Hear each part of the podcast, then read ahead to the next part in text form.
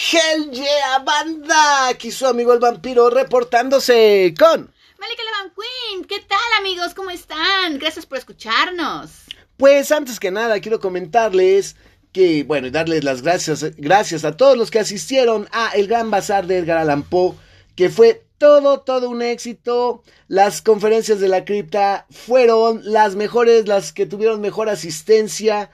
Y bueno, la compañía de teatro, muy bien, un bonito ambiente, se hizo una ceremonia para invocar el espíritu del maestro Poe, que bueno, yo les quiero decir que acá entre nos, el maestro y yo somos muy viejos amigos, desde la primera vez que monté Mucha Locura, Más Pecado, Más Horror, y pues desde que en mi infancia y adolescencia me acompañaba cuando leía sus cuentos. Digo, tenemos una vieja relación, pero me dio mucho gusto que se hiciera esa ceremonia en el escenario, pues, haciendo un homenaje al maestro, que como bien dijo el director de la compañía, es un actor de nombre Bela Kinski, sí, Bela como Bela Lugosi y Kinski como Klaus Kinski, Bela Kinski,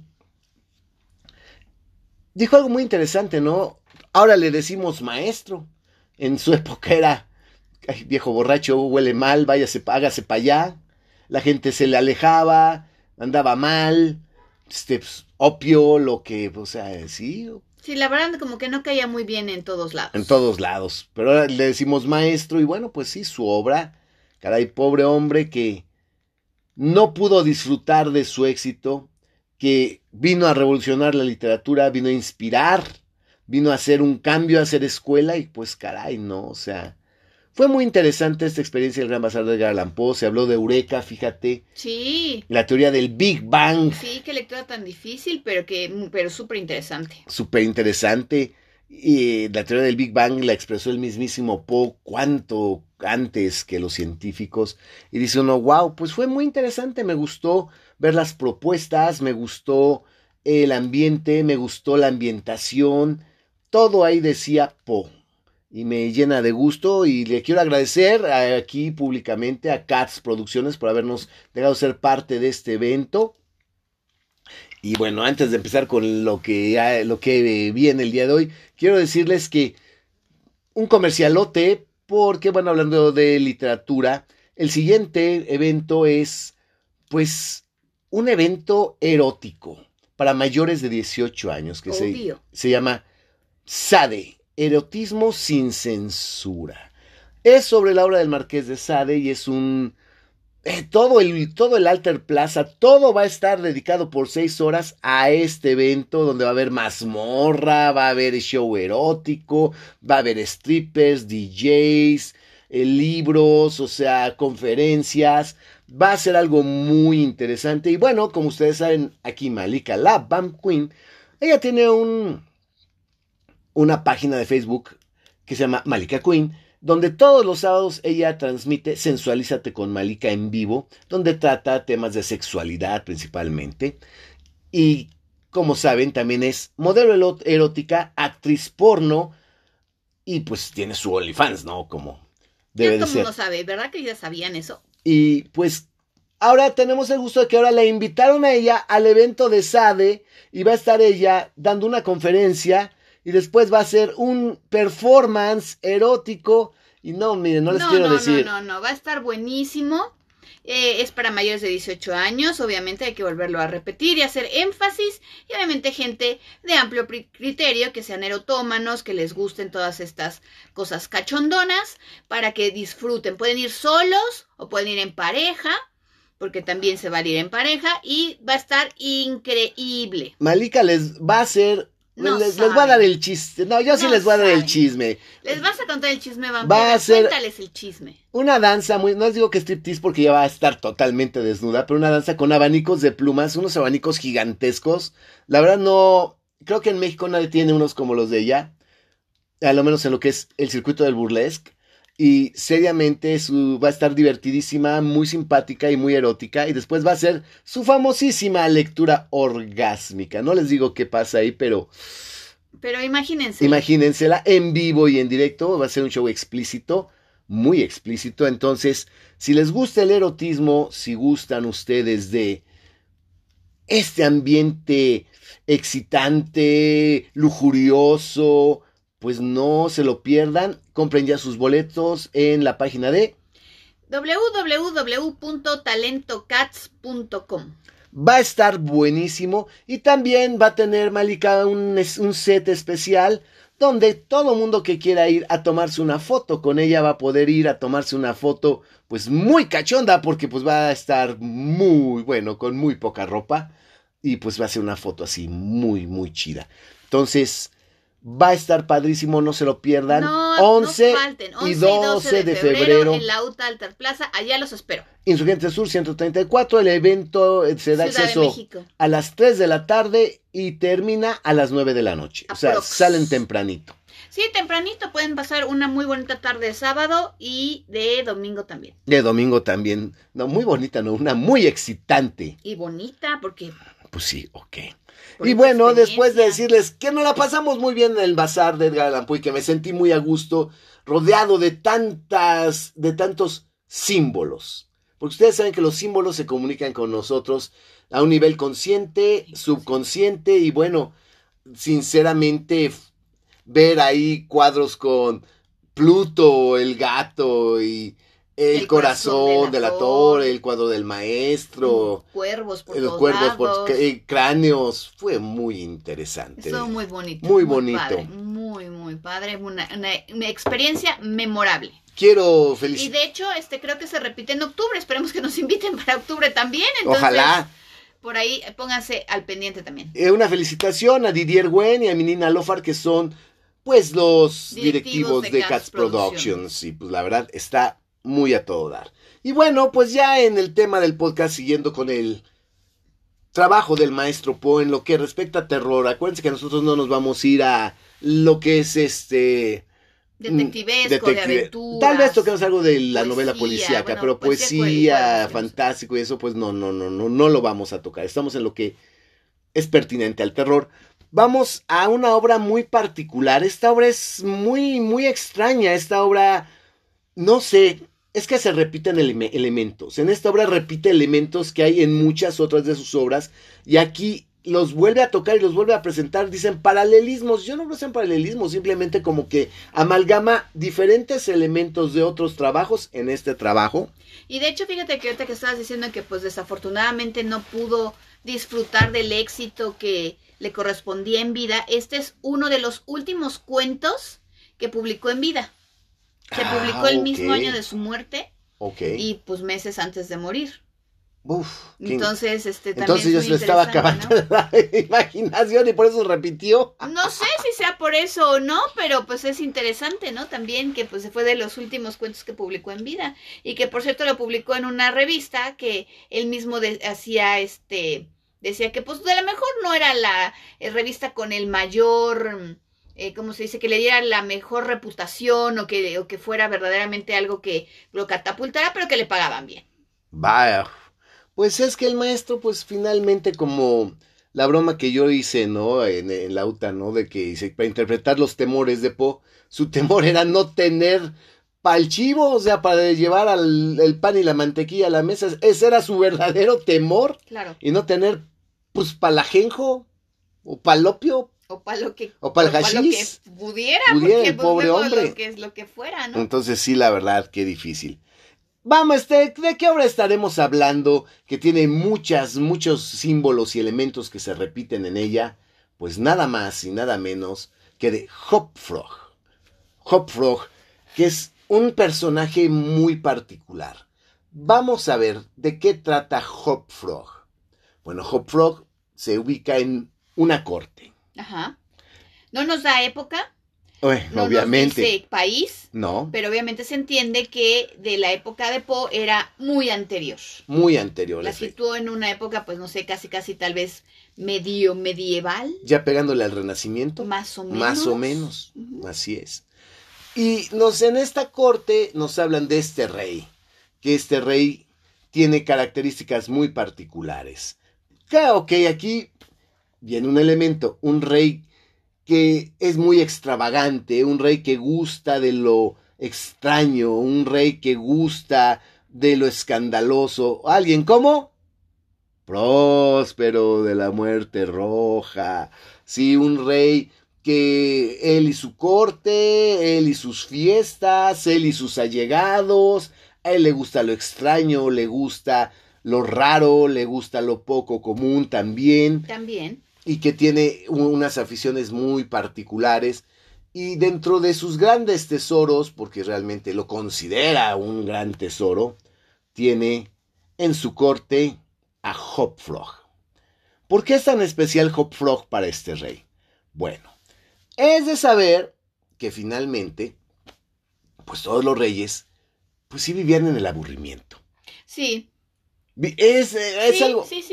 No tenían mucho entretenimiento o, como tú dices, estaban tan acostumbrados a todo lo mejor y a todo lo óptimo que es muy fácil caer en los excesos y cada vez pues necesitas más. Sí, porque... Entonces era fácil que perdieran la capacidad de asombro y que todo los aburriera. Esto fíjate que es normal, esto es una condición humana normal, sí, porque el cerebro filtra. Uh-huh. Entonces como, tienes sexo con una mujer buenísima, ¡wow! Y al rato, pues sí, pero el cerebro ya la filtra y se vuelve cotidiana. Exacto, necesitas otro. Ahora necesito 2 viejas. ¡Wow! Mi primer trío con 2 viejas. No manches, qué bruto. Estoy en la gloria. Y el cerebro filtra. Claro. Pues ya no quieres 2, ahora quieres 3. Y 4. Y 5. Y ahora quieres unas parejas ahí que también estén. Y al final son unas orgías inmensas. Y terminas filtrándolas y estás en medio de la orgía con 20 viejas, 10 güeyes, 5 transvestis. Y dices, ay, qué pinche aburrido está esto, porque ya mi cerebro ya no registra esa emoción, ya no hay ese golpe de adrenalina, y luego porque por se eso, regula. Luego por eso andas cambiando los Rolex por los Casios. Andas cambiando los Rolex por los Casios. Los Twingos por los Ferraris. Exacto, ¿no? O al revés, digo, el Ferrari por el... como sea. Pero el chiste es que diferente siempre es mejor y efectivamente el cerebro filtra. Cambias la papaya por la banana porque pues ya... ¡Oh, my God! ¡Qué fuertes declaraciones! Ya te aburres. ¡Oh, my God! Yo no. Pues digo, ahí se van a emocionar varios, ¿eh? ¿No? No, yo no. Estoy hablando de gente como... Ah, ok. Como el este conde, rey. Por ejemplo. El conde, mi hermanito el conde, ok. Ah, no, perdón. Perdón, conde. Entonces, lo considera... a Hop Frog un tesoro, porque esta gente vive en el aburrimiento, sí viven muy aburridos. No entiendo por qué, porque sus problemas de estado pues son sí, deberían muchos. Ser suficientes. Sí, exacto, tener que mantener bien, pues ya sea un condado, una marca, su tierra, o el reino, o el principado, pues sí sería importante. Bueno, aquí era un reino completo. El reino completo, pues sí sería... Yo creo que tienes para dar, prestar y regalar, cabrón. Sí, de pedos y problemas. Pero de aquí, por lo regular, como a estos güeyes, igual que a Próspero, su pueblo y su gente les vale madre, les vale 20 kilómetros de verga, pues viven aburridos. Exacto. Para eso tienen consejeros y gente que cobra impuestos y que se encargan de todo y ellos Pero no. Fíjate que en este caso, acuérdate que sus 7 consejeros principales uh-huh. del rey también están en las mismas que él. También viven en el desmadrito, también viven en la chanza, en la burla, en el ver qué chingados hacemos ahora, y ahora de qué nos burlamos, y ahora qué broma hacemos. Y tampoco están enterados de nada de lo que sucede, porque están nada más como buenos miembros de una corte, levantándole la cola al rey en todas las cosas que quiere, y en sus mamadas. Aquí viene que los reyes, para entretenerse, pues tenían bufones. Que el bufón era... un tesoro, sí. Porque era el güey que te entretenía, que te hacía reír, que te estaba levantando el ánimo, que te estaba haciendo sonreír todo el tiempo. Y los bufones por lo regular eran tipos regordetes porque vivían en la corte y se dedicaban pues a vivir y a tragar. O sea, y que se vieran también así como graciositos. Graciositos. ¿No? Y este bufón que tenía el rey, además de todo era enano, cabrón. Era enano. Y para muchos reyes tener un enano en la corte era importante porque claro. Pues era gracioso, era la rareza, era fuera de lo común. Pues sí, el fenómeno. Es algo que de repente a los hombres, a la humanidad, hombres y mujeres, ok, para que no empiecen a mamar.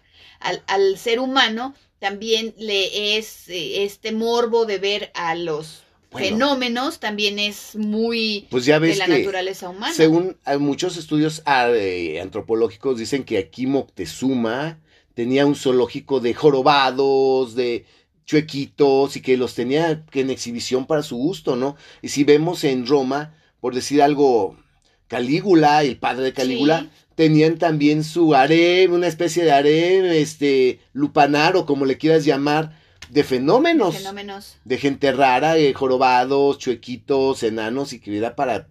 Tiberio, el abuelo. Tiberio. Eso. El abuelo de Calígula. De Calígula, perdón, sí, ese no era el papá, el abuelo, Tiberio. Tenía, pues, su... no sé cómo llamarle. Pues no sé tampoco. Pues, su putero pues, de sí, fenómenos, y que estaban ahí para complacerlo también sexualmente y para estarse deleitando en ver las perversiones y cómo tenían sexo, y era algo muy particular, ¿no? Verdaderamente. Tiberio, el abuelo, tienes toda la razón. Y pues aquí tener a un enano era, wow, tiene un enano en la corte. Claro. Y además de todo, es su bufón, ¿no? Pues doble tesoro. Su bufón es un enano y es muy ingenioso. Y además de todo, el pobre cabrón cojeaba. Pues sí, porque pobrecillos, las personas que son, que les dicen ahora gente pequeña, enanos, hay diferentes tipos de enanismo, y algunos pues sí están muy contrahechitos y pues sí cojean al caminar, o se ven pues graciosos al caminar, porque pues aquí pues, se tienen, supone, deformidades en deformes las extremidades también. Que para caminar, él caminaba como a brinquitos, un movimiento muy rápido que podía parecer un pequeño brinquito, y como que moviéndose de manera sinuosa, por eso el rey le llamaba Hop Frog. O sea, Hop Frog es salto de rana. Uh-huh. El saltito de rana, el brinquito de rana. El brinquitos. Ándale, lo podrías como que... ¿El brinquito de rana? El brinquito de rana, ajá, sí le decían del brinquitos. El brinquitos, algo así, porque aparte de todo se movía extraño. Entonces, como era enano, era cojo y era el bufón, era su triple tesoro del rey. No, y además se ve que este rey efectivamente andaba buscando este tipo de, pues, entretenimientos, porque la historia del enano es que lo sacan de su casa, o sea, llegan, pues, no sé, el ejército o algún encargado del rey, fueron al pueblo de de Hop Frog, que realmente no sabemos cuál era su nombre real, y lo sacan porque como está enanito y está chistosito, lo sacan, se lo raptan prácticamente, ¿sí?, ¿no?, de su casa para llevárselo al rey para que se entretenga, a él y a Trippetta, que también estaba, bueno, recuerden que no es la lectura, no es el audiolibro, una vez más les recuerdo que no es la narración lineal, que lo que queremos es que lean, esto es para principiantes, es darles a ustedes las herramientas para que entiendan y disfruten a Poe de otra forma.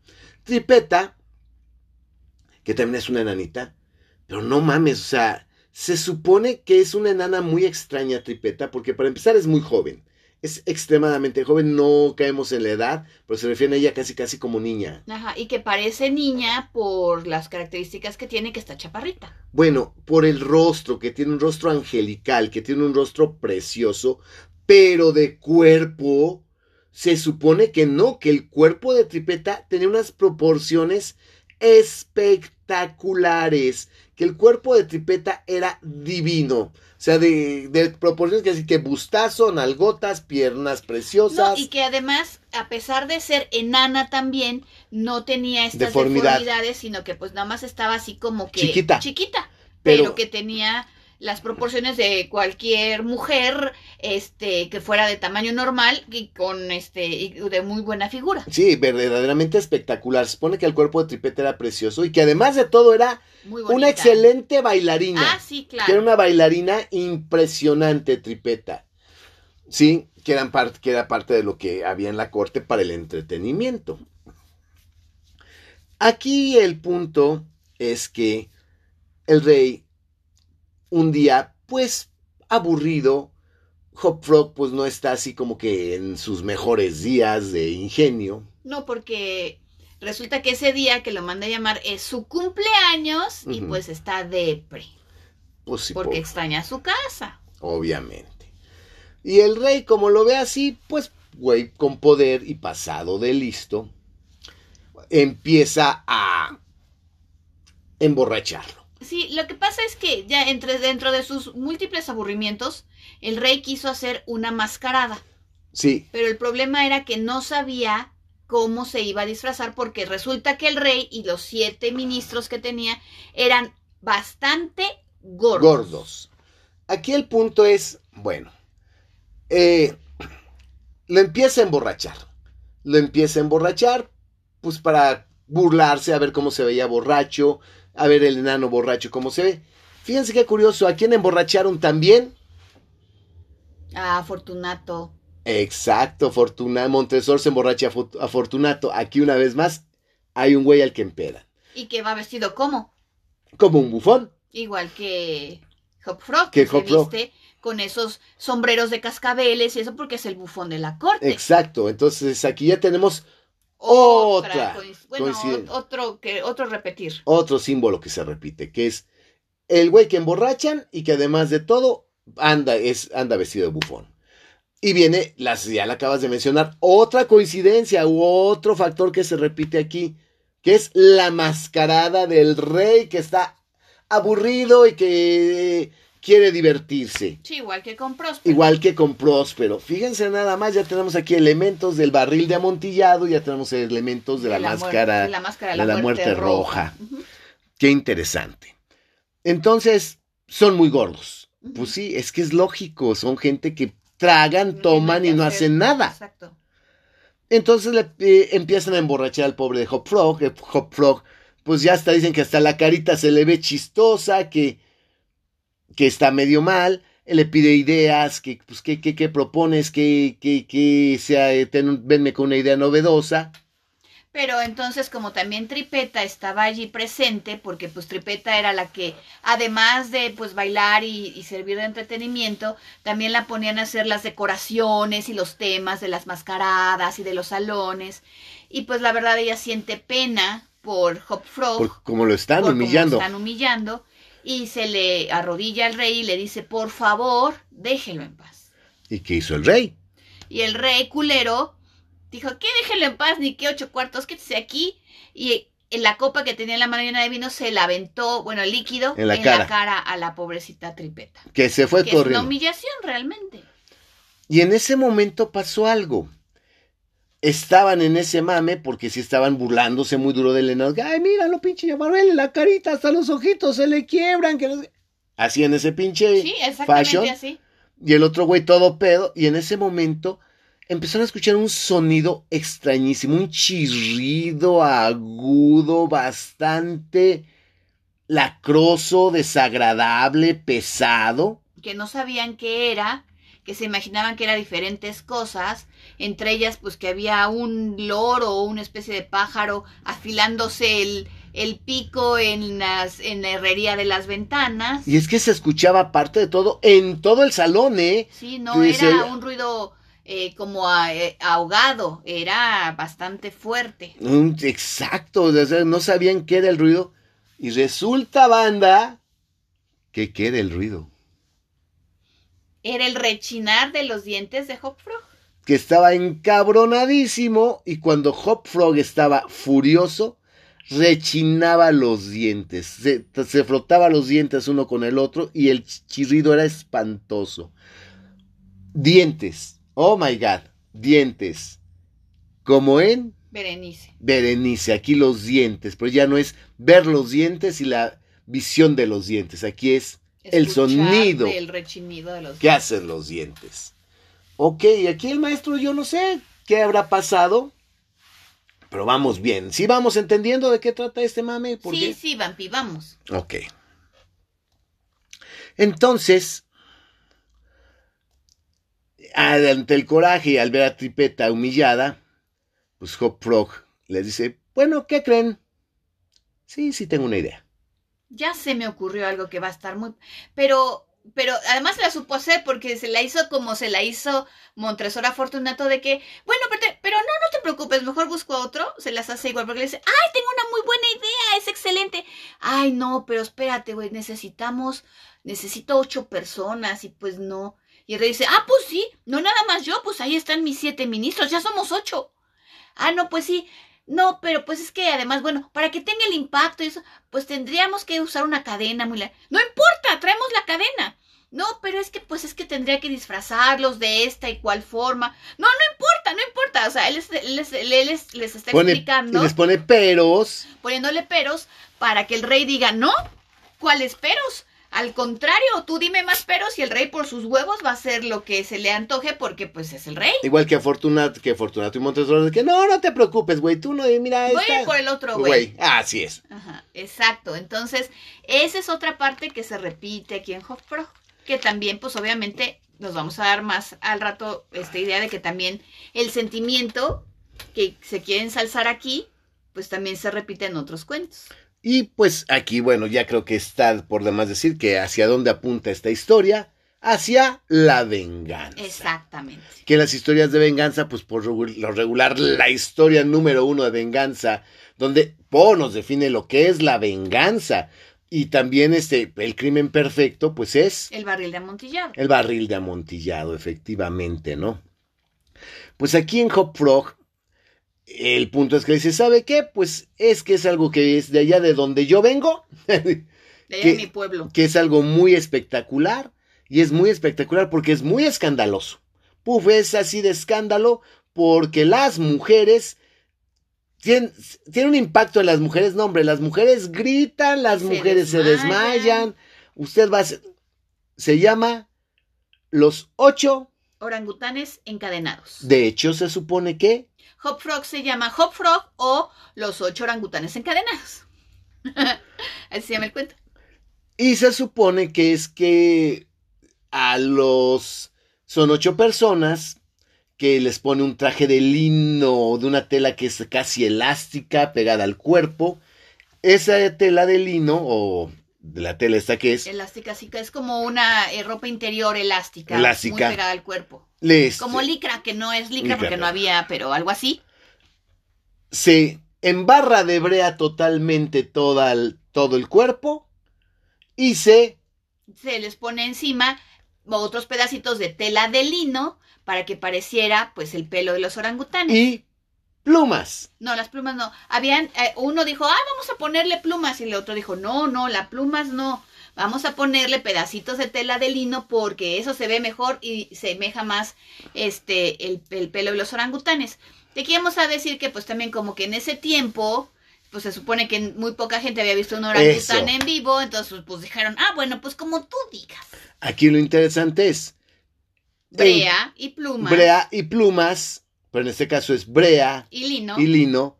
¿De qué obra estamos hablando ahora? ¿Cuál es la siguiente imagen que se repite el símbolo? Los guardias que se escapan del sótano del manicomio, bañados en brea y llenos de plumas del sistema de... El doctor Brea y el profesor Pluma. Pero aquí no aceptaron las plumas, aceptaron... El lino. Bueno, no, es que para el plan que tiene más adelante necesita el lino, no necesita las plumas, pero vamos a ver por qué. Entonces, y les vamos a poner más tela así para que parezca el pelo del orangután. Los vamos a encadenar a todos. Aquí sí el maestro se tarda explicándote cómo va a ir la cadena. Uh-huh. Porque todos van a ir encadenados entre ellos, todos los 8, pero la cadena tiene que cruzar de ciertas maneras para que haga ruido. Ajá, cuando ellos se muevan. Y pues todavía espanten más. Y se supone que nadie debe de saber de qué se van a disfrazar, que es la gran sorpresa. Es un gran secreto y es la gran sorpresa. Y que cuando entren van a hacer, el escándalo, van a hacer la sensación, y todavía le dice Hop Frog, mira, para que no haya pedo y todo, vamos a esperar que esté ya la mascarada, que estén los invitados, que esté ya todo el numerito. Vamos a cerrar la puerta del salón y yo guardo la llave. ¿Ok? Para que nadie se escape. ¡Maravilloso! Sí.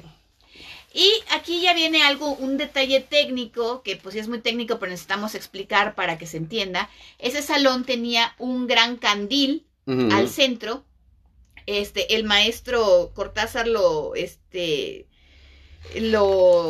traduce como lustro, no se vayan a ir con la finta. Candelabros son solamente de metal y los lustros eran los candelabros que además tenían cristales. Pero bueno, eso ya es cosa. O sea, tenía sus almendrones, sí, y su cristalito. Su cristalito, ese es el lustro. Qué elegancia. Pero ese le dijo, no, pues porque lo convence Hop Frog de que obviamente con las velas se podía escurrir la cera y que podía manchar los trajes de los invitados. Ah, de los invitados, ok. Que pues obviamente iban con sus mejores galas. Entonces que quitaran ese candil enorme del centro y que pusieran candiles más pequeños alrededor, pero ese candil tan grande obviamente colgaba de una cadena con un peso que era el que tenían que bajar para ponerle las velas, prenderlas y otra vez. Entonces quitaron ese candelabro enorme, ese candil tan grande, y dejaron únicamente colgando al centro la cadena con el gancho. Eso es importante que ustedes lo sepan para lo que sigue. Sí, porque si no, no van a agarrar la onda. Uh-huh. Efectivamente, si el candil es retirado, queda la cadena colgando, se ponen los candelabros todo alrededor, y viene ya la parte importante, igual que con Próspero, el día de la mascarada. Y ahí les ponen el té. Hop Frog les pone el traje, los baña en brea, les pone las otras telas de lino colgando, los trozos de lino, se ven verdaderamente feos, y gordos, y parecen algo simiesco, feo, desagradable. Sí, simiesco, efectivamente, a lo mejor no exactamente como un orangután, pero se veían fellitos. Los encadena, estos güeyes se dejan encadenar con gusto. No, están fascinados, se les parece la mejor idea del siglo. Sí, porque todas las viejas van a gritar, y como está cerrado no van a poder salirse, van a estar atrapados. Bueno... La cosa es que ya llega la noche de la mascarada, llegan todos los invitados con sus mejores galas, sus mejores máscaras. La fiesta de Próspero, una vez más. Y menos desenfrenada, tengo que decir. Sí, porque ese nada más era bailecito y ya. No había más desmadre. Y llega el gran momento. El momento estelar. El momento de la verdad, el momento que verdaderamente todos estaban esperándole, que era la llegada del rey. Y cuando de repente ya entran los 8 cabrones gritando, brincando, arrastrando la cadena. Es un escándalo espantoso, la visión es verdaderamente aterradora, sí es muy impactante. Si es horrible lo que le ve. Todo el mundo se asusta. Sí. Se repliegan hacia una de las puertas, pero no pueden salir porque está cerrada. Efectivamente, ¿sí se asustaron? Muchísimo. ¿Y las mujeres? Más. Ok. Nadie les soltó un chingadazo. No se atrevieron porque, fíjate que el rey, previendo que alguien fuera a decir, ¿qué pedo? Mandó retirar guardias y mandó que nadie podía entrar armado. ¡Ah! Porque el rey era muy chingón. Bueno, se sentía muy chingón. Y Hop Frog sabía que el puto rey iba a hacer eso. Exacto. Es más, yo creo que hasta él mismo se lo debe haber sugerido. Y obviamente no había muchos guardias, no había nadie armado, porque como era una gran sorpresa, no quiere decir, no nos vayan aquí a madrugar. No sean un pinche, nos corten la cabeza. Exacto. Entonces, nadie va armado y hay pocos guardias. Entran armando su desmadre, se logra el efecto que efectivamente Hop Frog había anticipado. Y ya que están al centro del salón, Hop Frog muy hábilmente empieza despacito a bajar la cadena del candil sin que nadie se dé cuenta. La va bajando, nadie se da cuenta, ellos están al centro armando su desmadre. Y aparece frente al público. ¿Y qué les dice Hop Frog? Les dice, primero les pone, se escucha el rechinar de los dientes de Hop Frog, que otra vez se vuelve a escuchar. Sube, los engancha en la cadena, y la cadena empieza a subir. Se entiende que era, Trippetta, tal vez la que estaba por la parte de arriba del salón, porque el peso estaba por fuera del salón, jalando la cadena o poniéndola en posición, y los tiene al rey y a todos colgados. Arriba, imagínense qué pinche susto que baja la cadena, sin que se den cuenta estos güeyes que están en su desmadre, los engancha, porque ahí es donde Por eso es que Poe pone tanto esfuerzo en que sepas cómo estaba la cadena. Exacto. Y por eso es que les dije, tengo que explicarlo, porque si no van a decir, ¿y cómo los colgaron? Como estaban los 8 encadenados. A los 8 los pudieron colgar. Exacto, quedaron colgados como en círculo extraño, bueno, uno junto a otro. Como en racimo, pues. Como en racimo, exacto, porque engancha al centro, ajá, levanta la cadena y se levantan los 8. Imagínense, y que se empieza a escuchar el pinche horrible y espantoso rechinido de los dientes de Hop Frog. Y aquí viene la parte más espantosa, porque honestamente es espantoso lo que pasa a continuación. Porque ahí sí se dirige a todos los presentes. Y les dice, tranquilos, tranquilos, no se preocupen. Creo que sé quiénes son. Ah, sí, porque obviamente nadie sabe que son el rey y los ministros. Creo que sé quiénes son, y para descubrirlo vamos a hacer lo siguiente. Y les... ¿Ya? ¿Podemos decir qué? Va por una antorcha. Ajá. Porque todo alrededor del salón. Del salón tiene antorchas en esas columnas que están esculpidas en forma de mujer, que es en las cariátides. Uh-huh. Porque son, o las cariátides. ¿Las qué? Cariátides. Ajá. Así les dicen. Columnas esculpidas en forma de mujer. Son las cariátides. Las cariátides. Ajá. Ay, güey, ok. No, ¿qué? Todos sabemos eso, ¿van? Son las cariátides, sí. ¿No sabían eso? No. Ah, bueno, pues ahora ya lo saben. Ok. Pero son las cariátides, y las otras, ¿cómo les dicen? Con los hombres creo que les dicen los titanes. Sí. Entonces, que son los que están como sosteniendo el edificio. Ah. Y entonces toma una de las antorchas. Sí, a ver, vamos a ver quién es. A ver, vamos a acercarnos. No sé. A ver. Ay, no, sí, miren, se le acerca al rey, rechinando los dientes. ¡Es el rey! Mira qué chistoso. Miren qué chistoso. Miren qué curiosito está este asunto. Exacto. Y son sus ministros, Ay, vean a todos aquí que se disfrazaron de orangutanes. Y ahí es donde le dice, bueno, güey, pues ya fue, ¿no? Uh-huh. Sí, le dice el rey. Dice, ah, bueno, ja, ja, ja, ja. Ah, qué buena broma. Ja, ja, ja. Ahora bájanos. Bueno, como le dice también Fortunato a Montresor, que le dice, ¡ah, ja, ja, ja! ¡Oh, querido amigo, qué buena broma! ¡Ah, ja, ja, ja! Ahora ya suéltame porque tengo que ir a mi casa a ver a mis hijos. Exacto, igualito. Entonces, Hop Frog es donde ya se la suelta y les dice que pues la verdad ellos son unos... Pues sí, unos desalmados, unos tiranos, unos desgraciados. Que abusan y que sienten placer en burlarse de la gente que está en una posición de desventaja con ellos, que encuentran placer en lastimar a una niña, uh-huh, refiriéndose a Trippetta, en lastimar a una niña, y pues les prende fuego. Uh-huh. Les acerca la antorcha, obviamente como tenían el lino, por eso tenía que ser esa tela en particular que es altamente combustible, más la brea, pues valieron verga. Se prenden. Y él empieza a subir por la cadena. Pero según se prenden todos, obviamente la fogata se hace muy grande. Y él tiene que trepar más rápidamente la cadena para que el fuego no lo queme a él mismo. Y desde arriba los voltea a ver. Imagínense, es que bueno, yo aquí que les quiero pedir es... Pónganse por un momento en ese salón. Imagínense el salón, encerrados. Iluminación, pues... Antorchas, candelabros alrededor de todo el salón. La gente disfrazada, la gran mascarada. Máscaras, trajes muy estrafalarios, muy delirantes, ¿no? Imagínense a estos tipos vestidos, bueno, como figuras humanoides, antropomorfas, extrañas, rarísimas...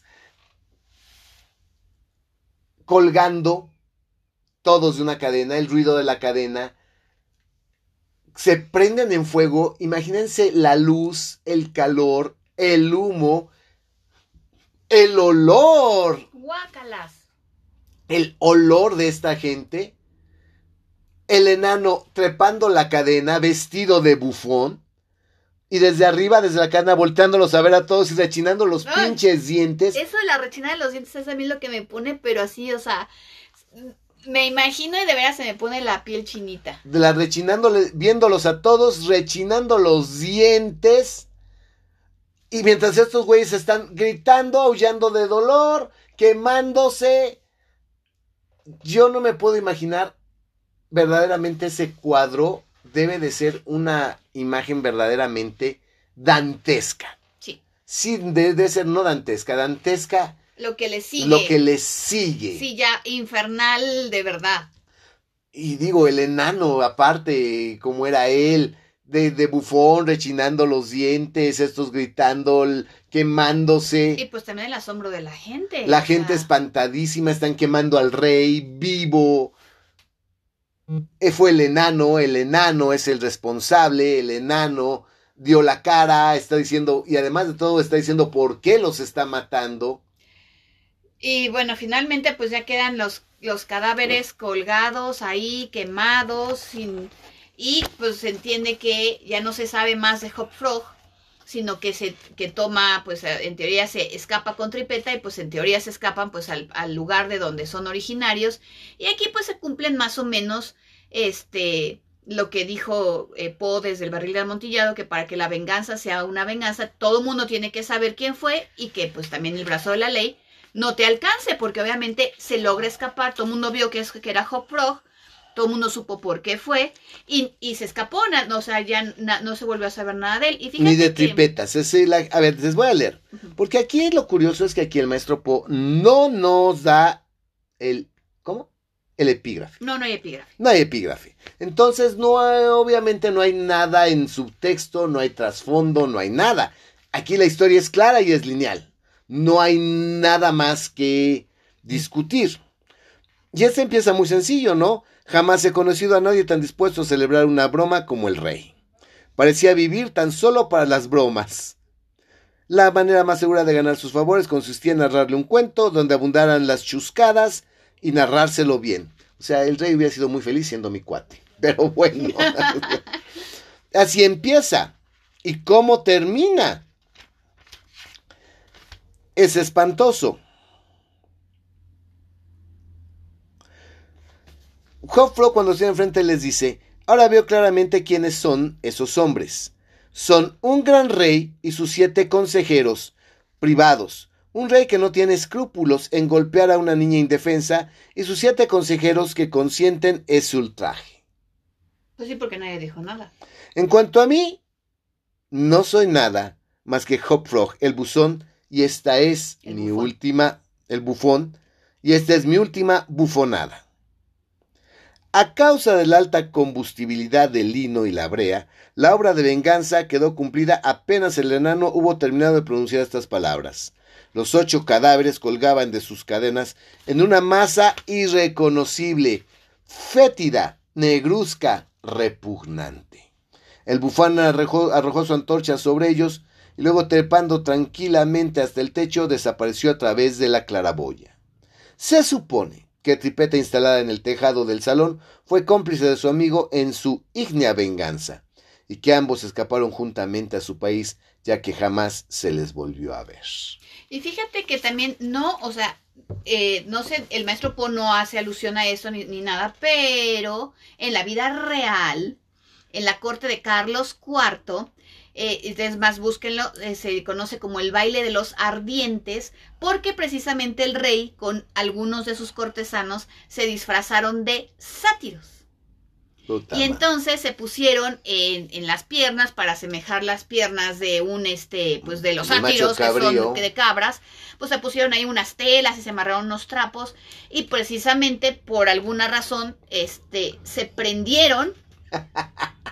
Y 3 de los cortesanos murieron quemados por andarse disfrazando de sátiros y andar haciendo mamadas. Y pues obviamente yo creo que, aunque no es, se dice, o el maestro Poe nunca dijo que se inspiró también en ese hecho de la vida real, creo que es muy obvio que sí tomó parte de... Y Carlos IV se salvó por un pelito porque él no se quemó, pero sí tomó este hecho de la vida real para construir esta venganza de Hop Frog. Okay. También. ¿Carlos cuarto o Carlos V? Cuarto. Porque el quinto hacía chocolates. Sí. Okay. Es que el Carlos V era quinto de Alemania, pero primero de España. Este era Carlos IV, pero del francés. Ah, pero no hacía chocolate. No, no. Ah, ok.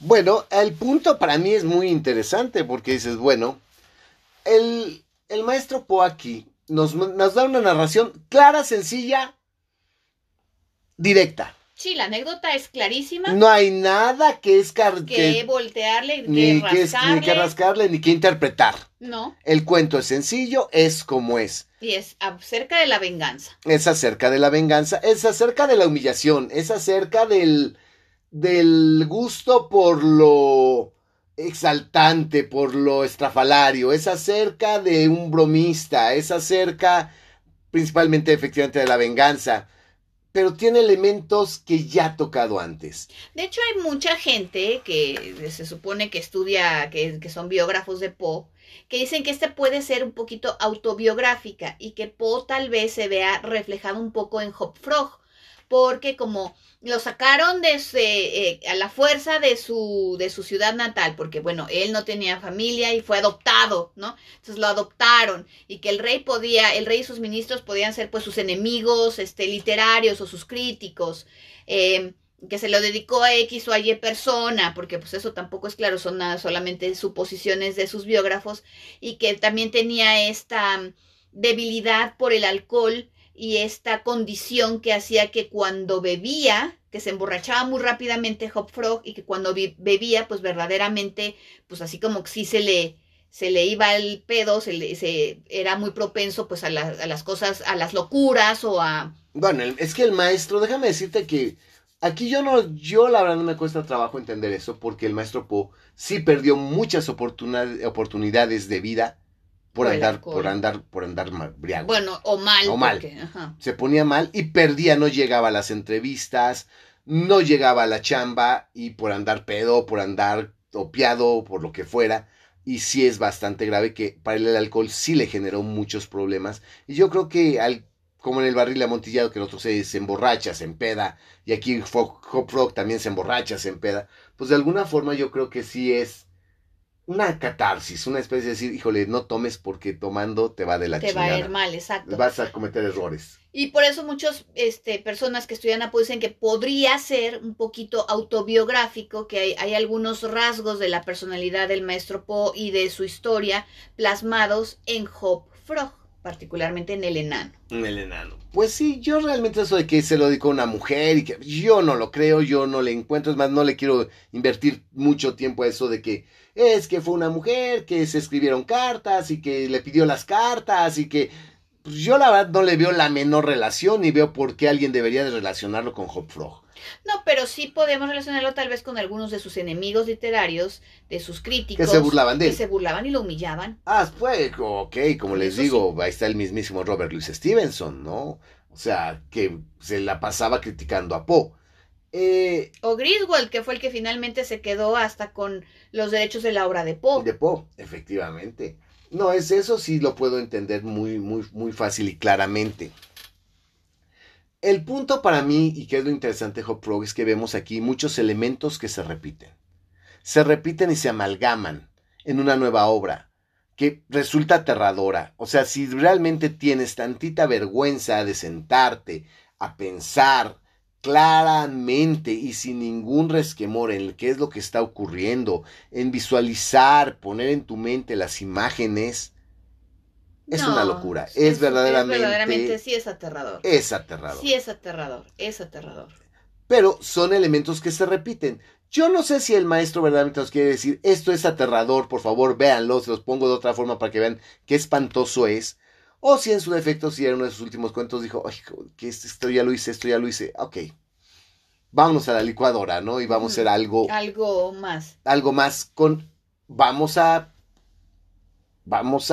renovar, vamos a tomar los elementos y vamos a presentarlos de otra manera, porque esta es una amalgama muy particular. No, y sobre todo pues retomando el tema de la venganza, que pues es una de las temas que pues realmente sí causa gran emoción en los corazones de los seres humanos, y que pues sí te puedes relacionar muy fácilmente con estos sentimientos de venganza, ¿no? Porque obviamente alguien alguna vez te la hizo, y pues obviamente en fantasía o como sea, pero pues tienes como que la intención de que te las pague, ¿no? Ya que el último elemento que también te podría decir que ya se había presentado es el fuego. Porque como termina Metzengerstein. Ah, también. Sí, es cierto, en Metzengerstein también acaban quemado. En un incendio. Ajá. Entonces el caballo se mete al fuego, ¿no? Entonces, ¿qué quieres que te diga?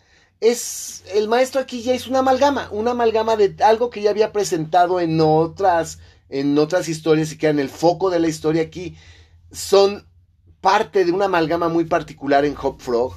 Y pues sí, tal vez no puedo negar que el maestro se vea él o él quiera representarse él en Hop Frog, porque pues sí, él pues fue una persona que fue muy adelantado a su tiempo, 100% lo que se llama avant-garde.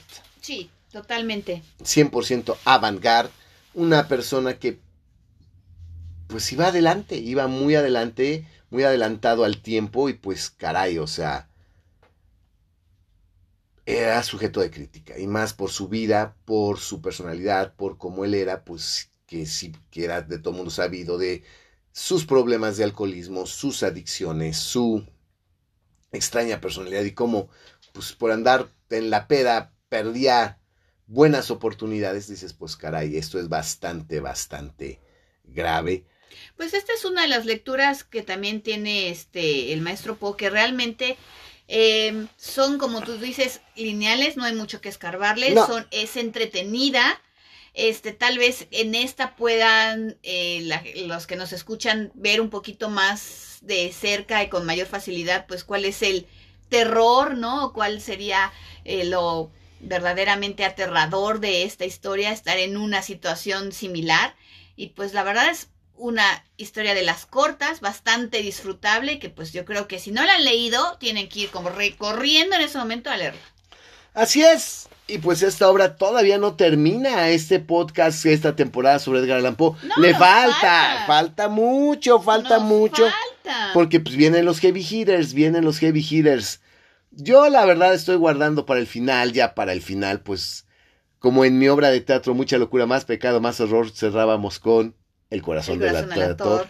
Y pues ya abríamos con El Cuervo, pero para los últimos dos capítulos vamos a tener esas el dos, ¿no? Corazón del actor y El Cuervo, pero antes faltan varias, así que amantes de Poe, no se lo pierdan. Verdaderamente este es un podcast que ustedes pueden disfrutar, es un podcast que ustedes pueden saborear y que los va a ayudar a que cuando vuelvan a leer, pues se identifiquen más, identifiquen ustedes de qué está hablando el maestro. O lo lean de otra forma, porque tal vez haya algo que en una primera lectura, como dice el Bambi, cuando se lee nada más al bulto, ¿no? Uh-huh. Nada más a lo que es la lectura sin rascarle un poquito, pues a lo mejor haya algo que se les haya escapado y que ahora lo puedan ver más claramente. Y les recuerdo que, además de todo, la traducción es muy importante. Si no lo pueden leer en el idioma original, yo les recomiendo amplísimamente que busquen la traducción de Julio Cortázar. Así es. Que ya lo he dicho, es la mejor. Es la mejor porque pues realmente el maestro Cortázar, Julio Cortázar, pues era amante de Poe. Realmente la influencia del trabajo de Poe en el trabajo de Cortázar es evidente y pues obviamente sí le hace mucha justicia en la traducción. Efectivamente. Bueno, pues... hasta aquí, porque si no luego ya ven que falla la aplicación, el podcast del día de hoy. Nos despedimos, no sin antes recordándoles que nos sigan en todas nuestras redes sociales los lunes a las 8 de la noche, La Cripta Vampírica en vivo. En vivo, y que ahora también se va a empezar a transmitir simultáneamente en la zona de Combate Radio. Zona de Combate Radio. Ah, bueno, Zona de Combate Radio. Que es un proyecto de nuestro amigo el maestro Jorge Braga, y va a estar de jiu-jitsu brasileño. De jiu-jitsu, por cierto, transmitiéndose simultáneamente. Hay que bajar una aplicación en la App Store, en la Play Store. En la Play Store de Google. Y que se llama en la zona de se llama Zona de Combate Radio. Y pues ahí ya nos pueden escuchar, ya sea que nos escuchen por ahí o que nos vean en Facebook o que nos vean en Facebook y nos escuchen para que en el radio, para que sea en estéreo. En estéreo. Ok. Todas nuestras redes ya las conocen y estén al pendiente porque vienen muchos proyectos para La Cripta, vienen cosas muy interesantes y pues por lo pronto Malika en En Sade, erotismo sin censura, 11 y 12 de febrero en la UTA Alter Plaza. Compren sus boletos en www.talentocats.com. Conferencia y show erótico explícito en vivo. Así es. ¡Wow! ¿Quién se lo va a perder? ¡No lo hagan! Bueno, pues, ahora sí, nos despedimos. Hasta la próxima. ¡Hell yeah! ¡Hasta la próxima!